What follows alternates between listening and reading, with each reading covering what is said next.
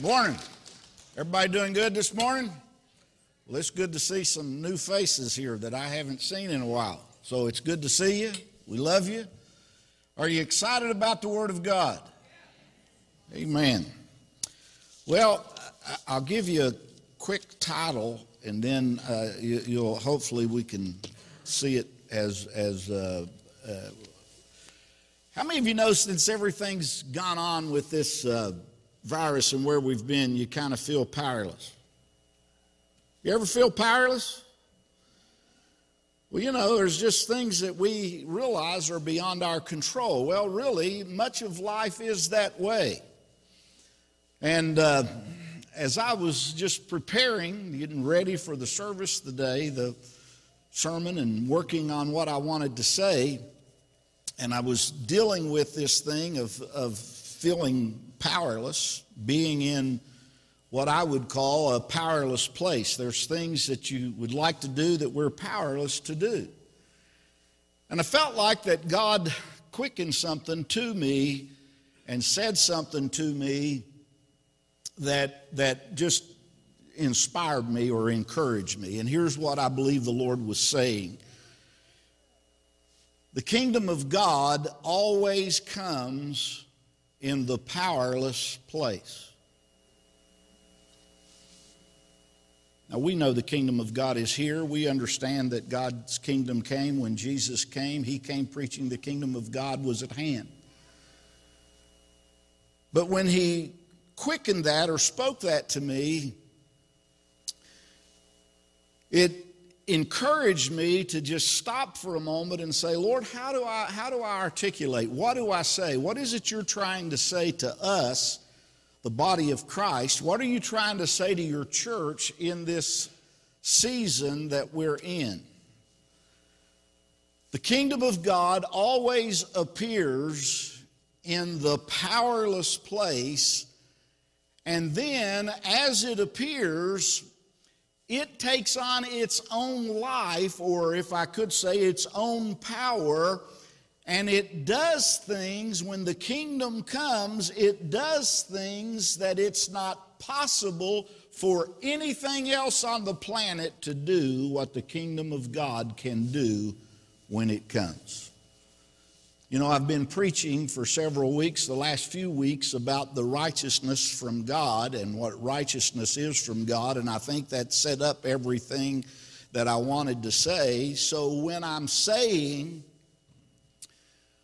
you realize the kingdom of God is righteousness, peace, and joy. And so I, I want to talk a little bit about that. So, what I, I mean by saying the powerless place, and we talk about the power, powerless place, is where we can't do it on our own. That's a powerless place. Where we can't do something with our own ability. It's not in our ability. You don't have the ability to make yourself righteous. You do not have the ability to just cause peace to manifest in your life. You don't have the ability to just have the joy that comes from knowing the Holy Spirit of God. So, let me, let me give you a word today. This is probably a new word for you. I've, I've used this illustration before, but it'll help you. Does anybody know what psychosclerosis is?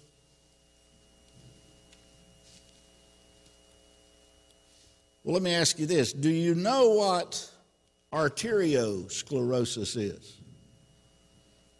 Arteriosclerosis is hardening of the arteries. Psychosclerosis is the hardening of our thinking. I know a lot of Christians that have psychosclerosis. Yeah. I mean, they think the way they think, and you ain't going to change them no matter what you do. I'm talking to you today because ain't nobody here like that. You're all on camera watching.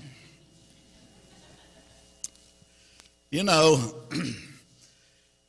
here's what it has to do with it has to do with our attempt to engineer, to predict, and to control God. It amazes me how many people think they have the ability and they think that they can control God.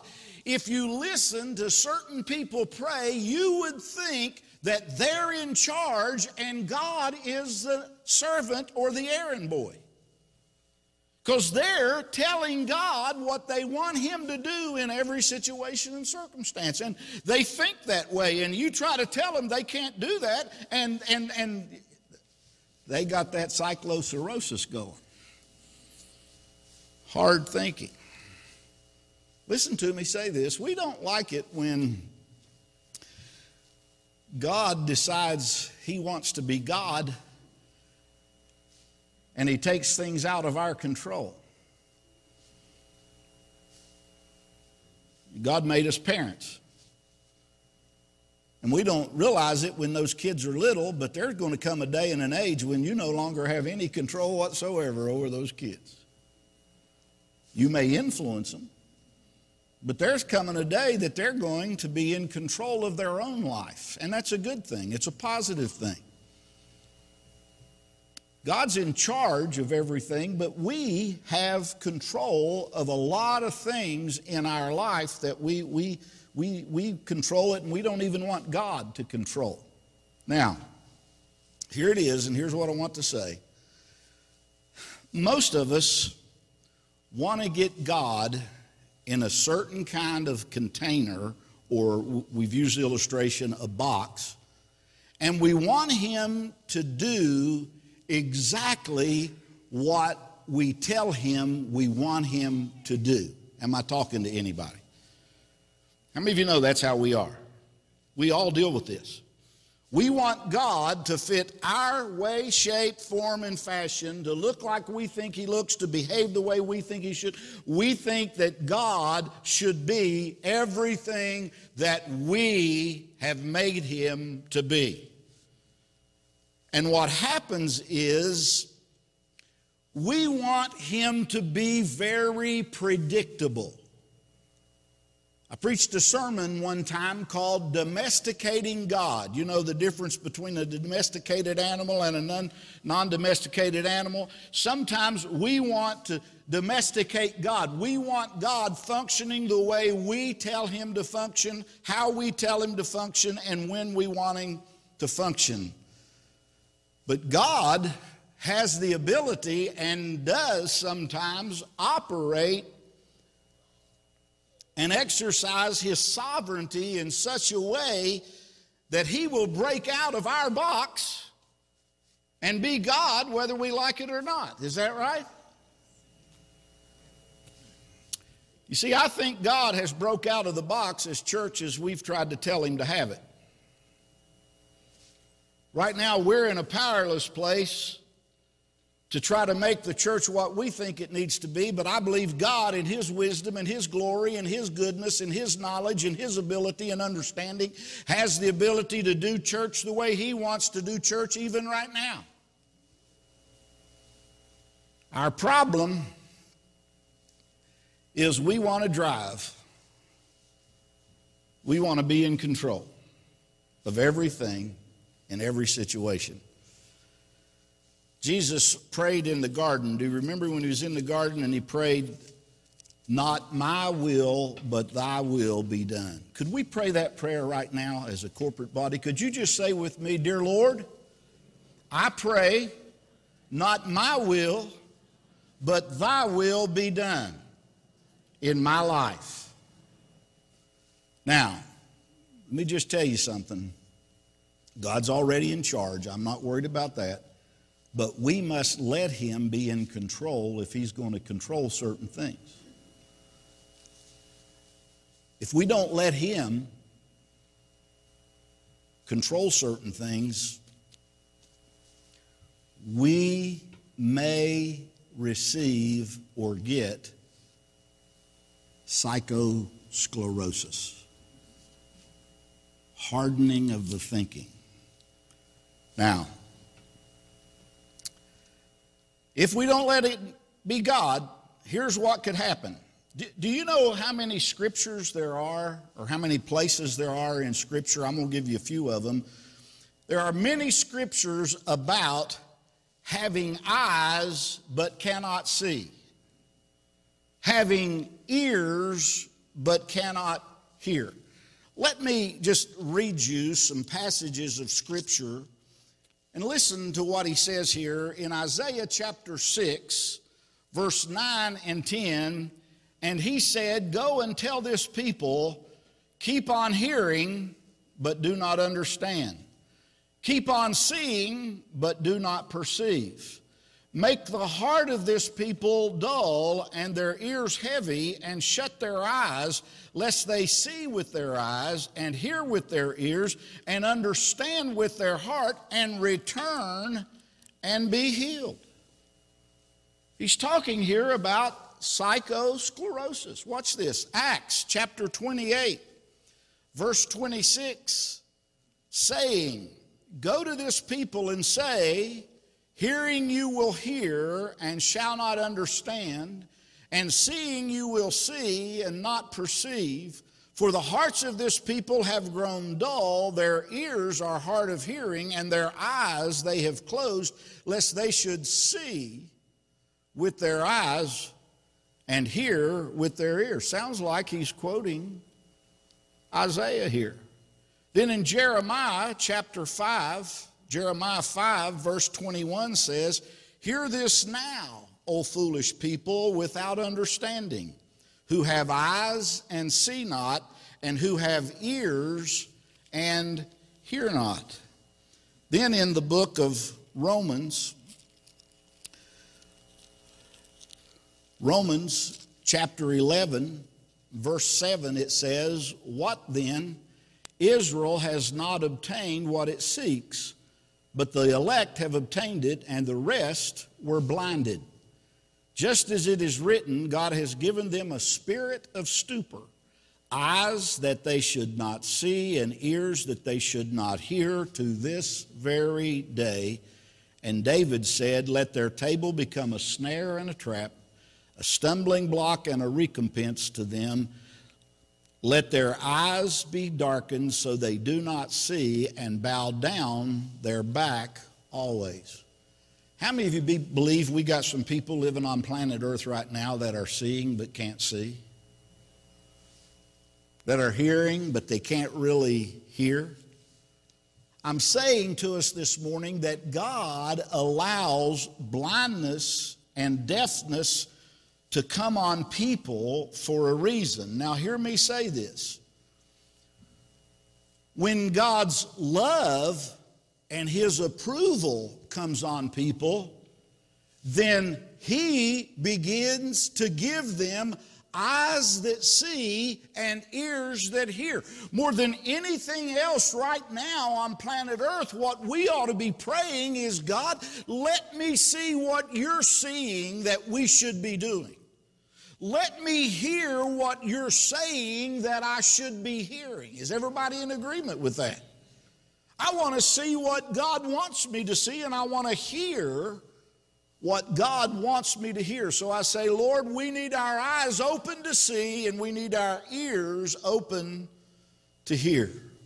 Now, I've said all of that to get to this point in the message. I want to talk to you about something called mysteries. Would you say mysteries with me? Say mysteries. Mystery, the word mystery in the New Testament is something that is not possible to know unless God reveals it to you. It's a mystery. To know something that is not possible to know unless God reveals it to you. Now, there are many mysteries in the scripture, and there's many in the New Testament. Now, listen to me. The word mystery is not a secret. There's a difference between a mystery and a secret. I want to make that clear. They are different. Mystery means you would have never thought this through unless God revealed it to you. Let me show you a couple in Scripture so you can get what I'm saying. In the book of Luke, Luke chapter 1,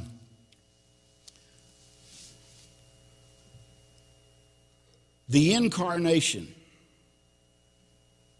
is a mystery. How a woman by the name of Mary could get pregnant never having been with a man is a mystery. How is it possible? How could that happen? That's not a secret, it's a mystery. How does something like that take place? The incarnation is a mystery. Now, watch here in Luke chapter 1, beginning at verse 30, it says, Then the angel said to her, Do not be afraid, Mary for you have found favor with God, and behold, you will conceive in your womb and bring forth a son, and shall call his name Jesus. So Mary conceives, not knowing a man. We call this the incarnation. And this is a mystery. Now, guys, just a few weeks ago, I took this same passage and I talked about being born from above.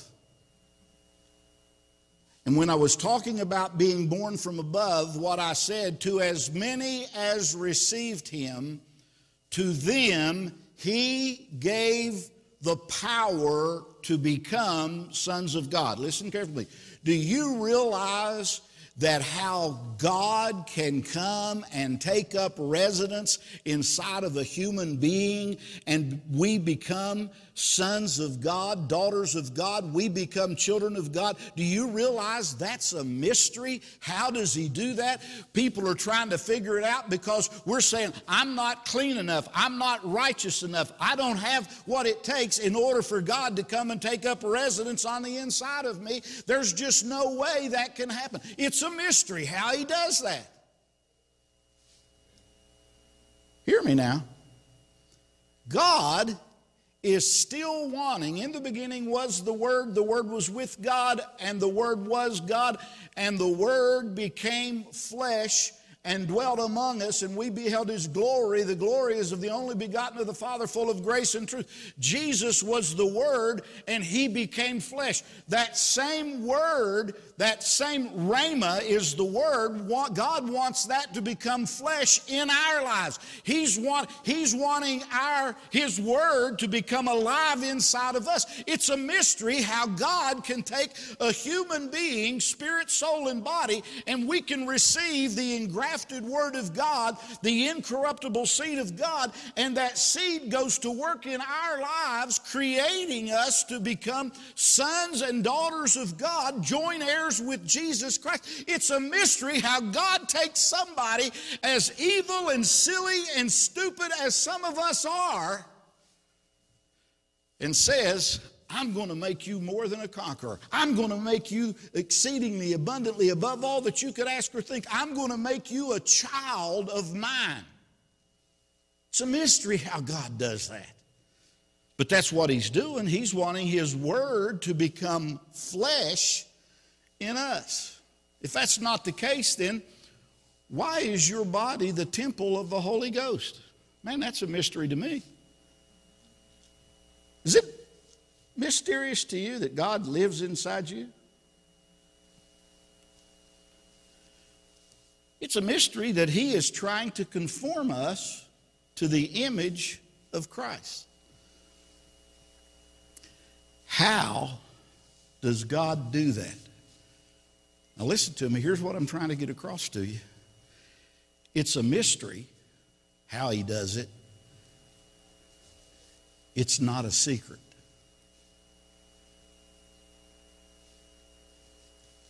I want you to understand the difference. It's a mystery how God comes and lives inside of us and is working in us and manifesting in us to become everything that He wants us to become. It's a mystery, but it's not a secret. Christ in us, the mystery.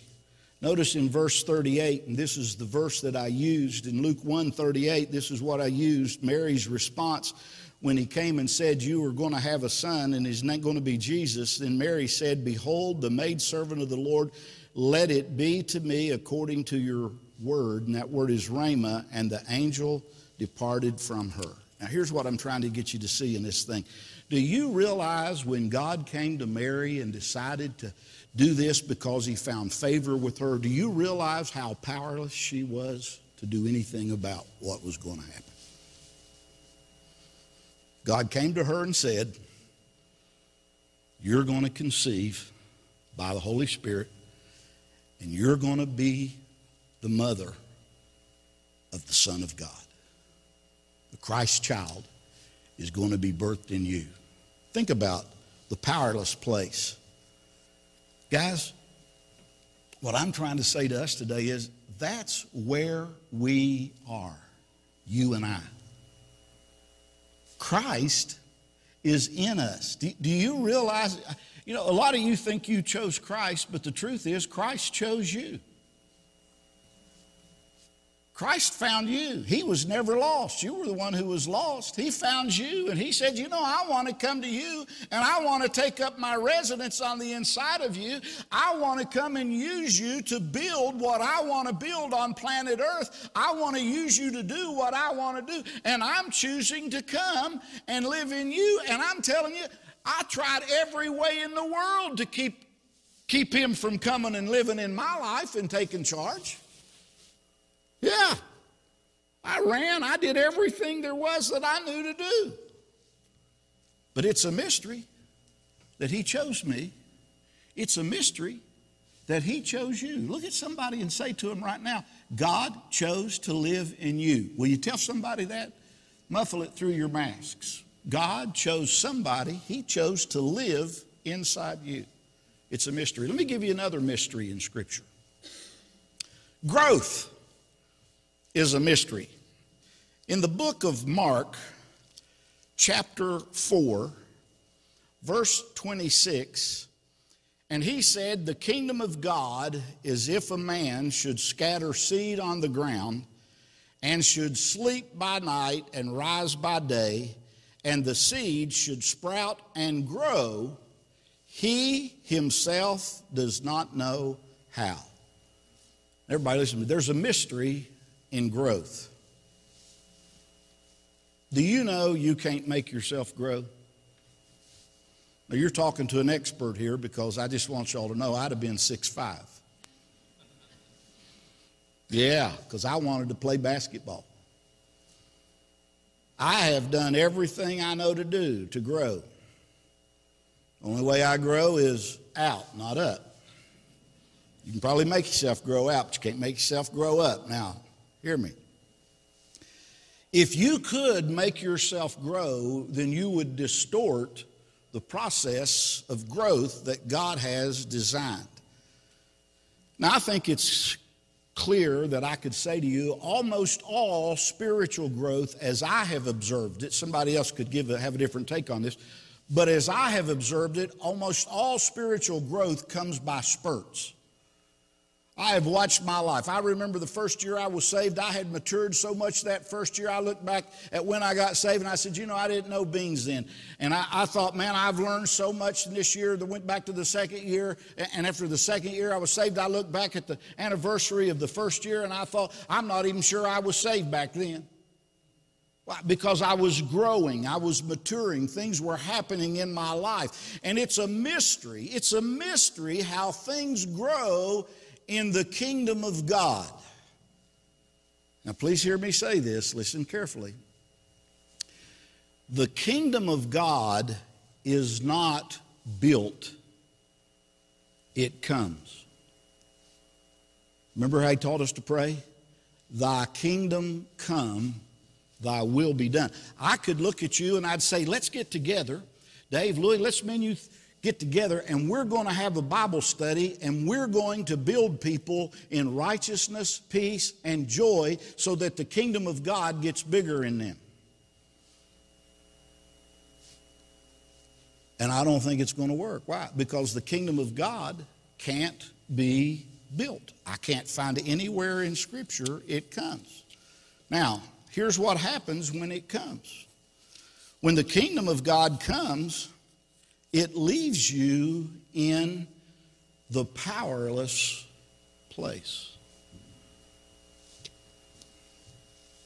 Because here's what comes with it righteousness, peace, and joy. That's what the kingdom of God is righteousness, peace, and joy. Well, as we've been studying for the last few weeks, righteousness is not something you can do. Your righteousness doesn't do anything. The law can never make you righteous. Righteousness is a gift of God, it comes from God, and you have right standing with God because God gave His Son. All you did was receive Jesus, and when you received Jesus, you received the righteousness of God because He is the righteousness of God, and you received that when you received the kingdom. Peace also is a gift. You have peace from God and you have the peace of God. I am at peace with God today because I have received the kingdom and I am powerless to do anything about that. I can't build that. I, am not saying I can't learn more about righteousness. I'm not saying I can't learn more about peace. I can't, I'm not saying I can't learn more about joy. But the righteousness that comes with the kingdom is something that we receive when it comes. And the joy that comes with that is in the Holy Spirit. Now, all of these things, righteousness, peace, and joy, all of these come with the kingdom of God.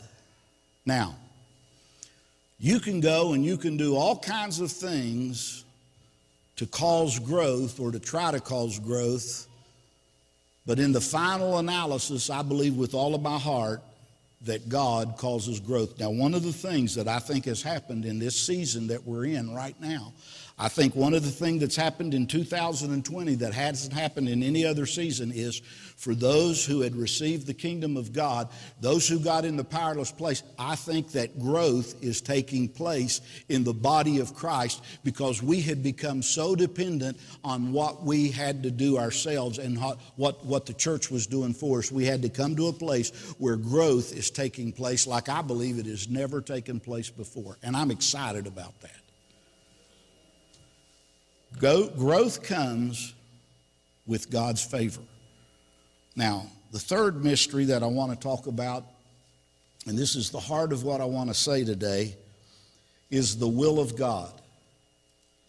The will of God. You know, how many of you struggle to know the will of God? Hmm? Listen to me. The will of God is not a secret, it's a mystery. Let me say that again. The will of God is not a secret, it's a mystery. Now, there's two words for mystery in the New Testament. One word is bolema, B O L E M A. That's the eternal unfolding purpose of God.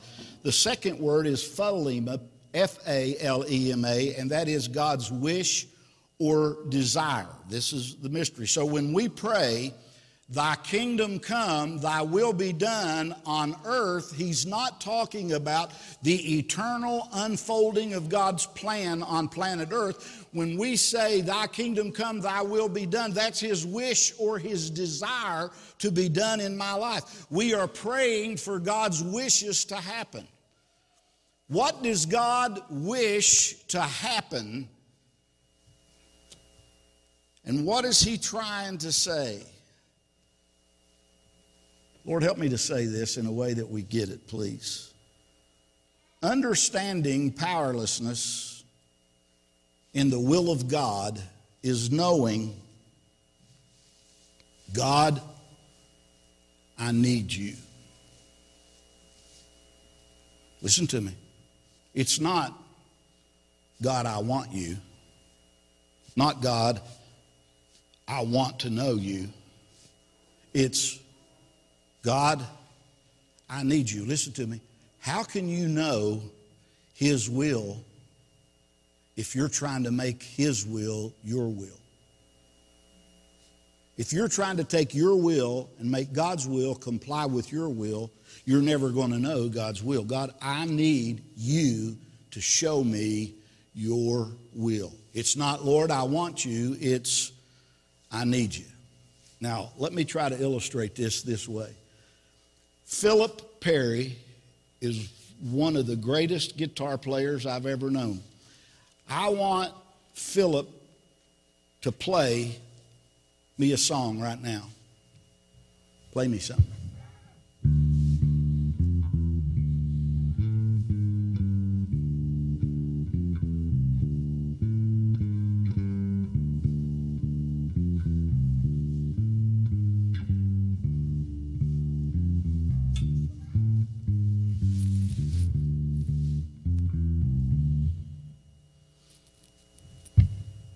Many of y'all can sing it? Hmm? Martha can. Now watch. Philip,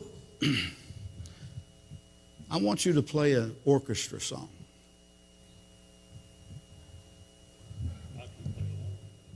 You can what? You can play along with an orchestra, but you can't be an orchestra.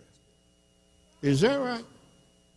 You mean your gift, your talent, your ability, everything that you are, you can play numerous instruments, but you can't be an orchestra?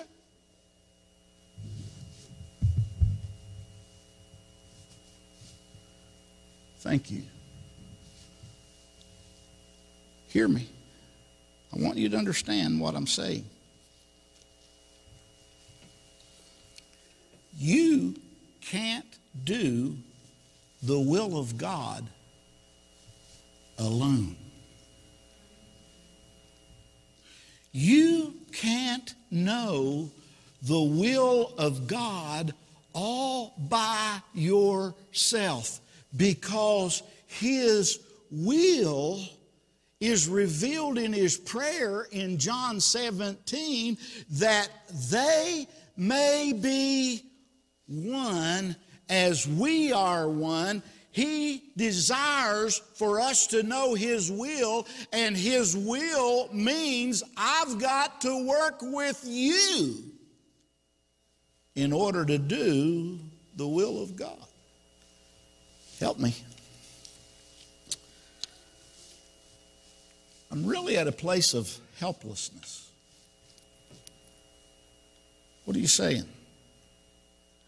I cannot do the will of God alone. I'm powerless. I'm powerless. Okay, everybody with me? Which brings me to my fourth mystery. We looked at Mary, the mystery of incarnation.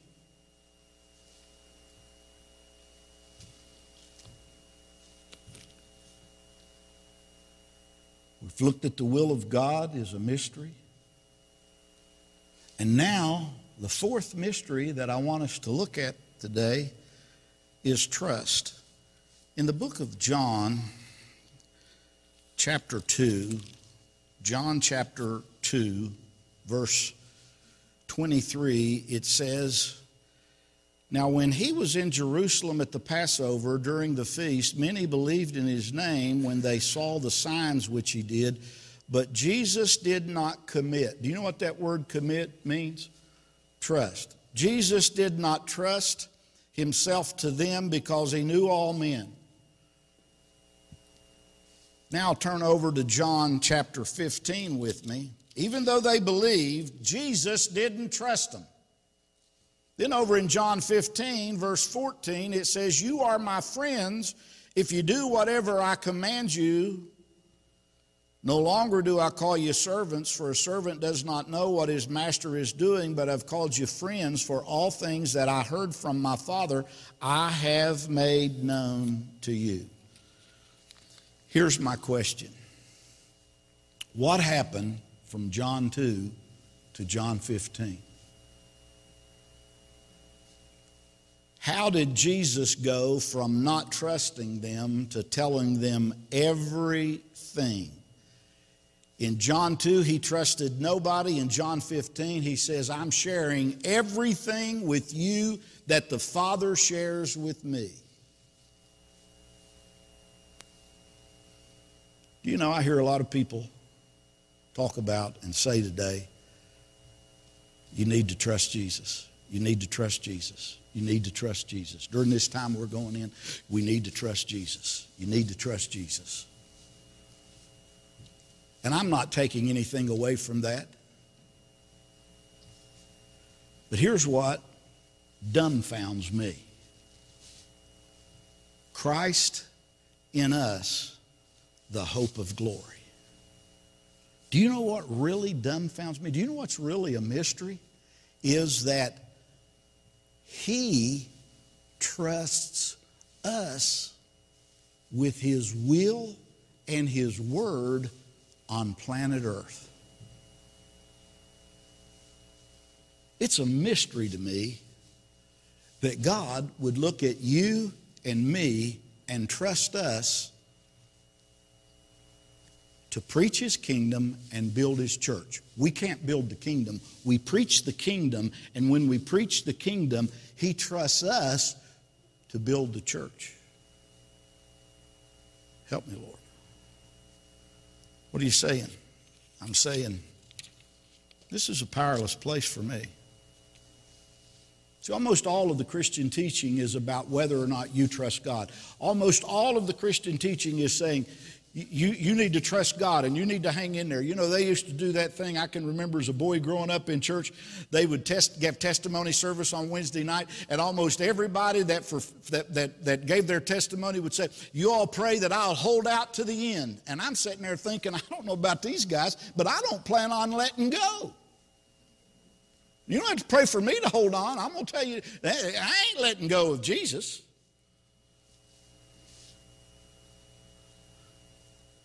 And I want you to get this today because, you know, I think it's time that we grow up as a body and that we learn about the mystery. And the mystery of this whole thing is the mystery of this is God wants to trust you with His Word and His will on planet Earth. Pastor Farley, I just want to go to heaven. Couldn't this be the end of time and we're just going to heaven? No, He wants to trust you with His will and His Word.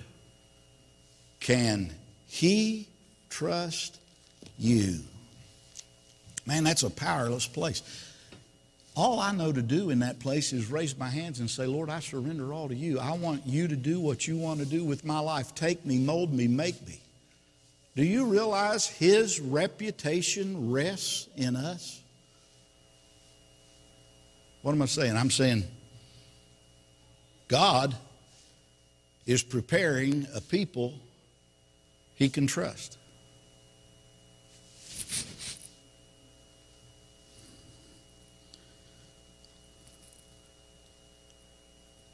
Before my daddy died, He looked at me and he said, Son, everything I have, everything I've done belongs to you and your sister. It's yours. I said, Dad, are you sure you can trust us with it?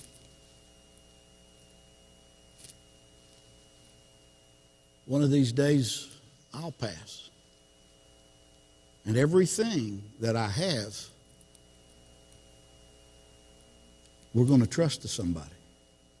Do you realize this church, the property, everything that we do in ministry, everything that we have is going to be handed to somebody else and to another generation?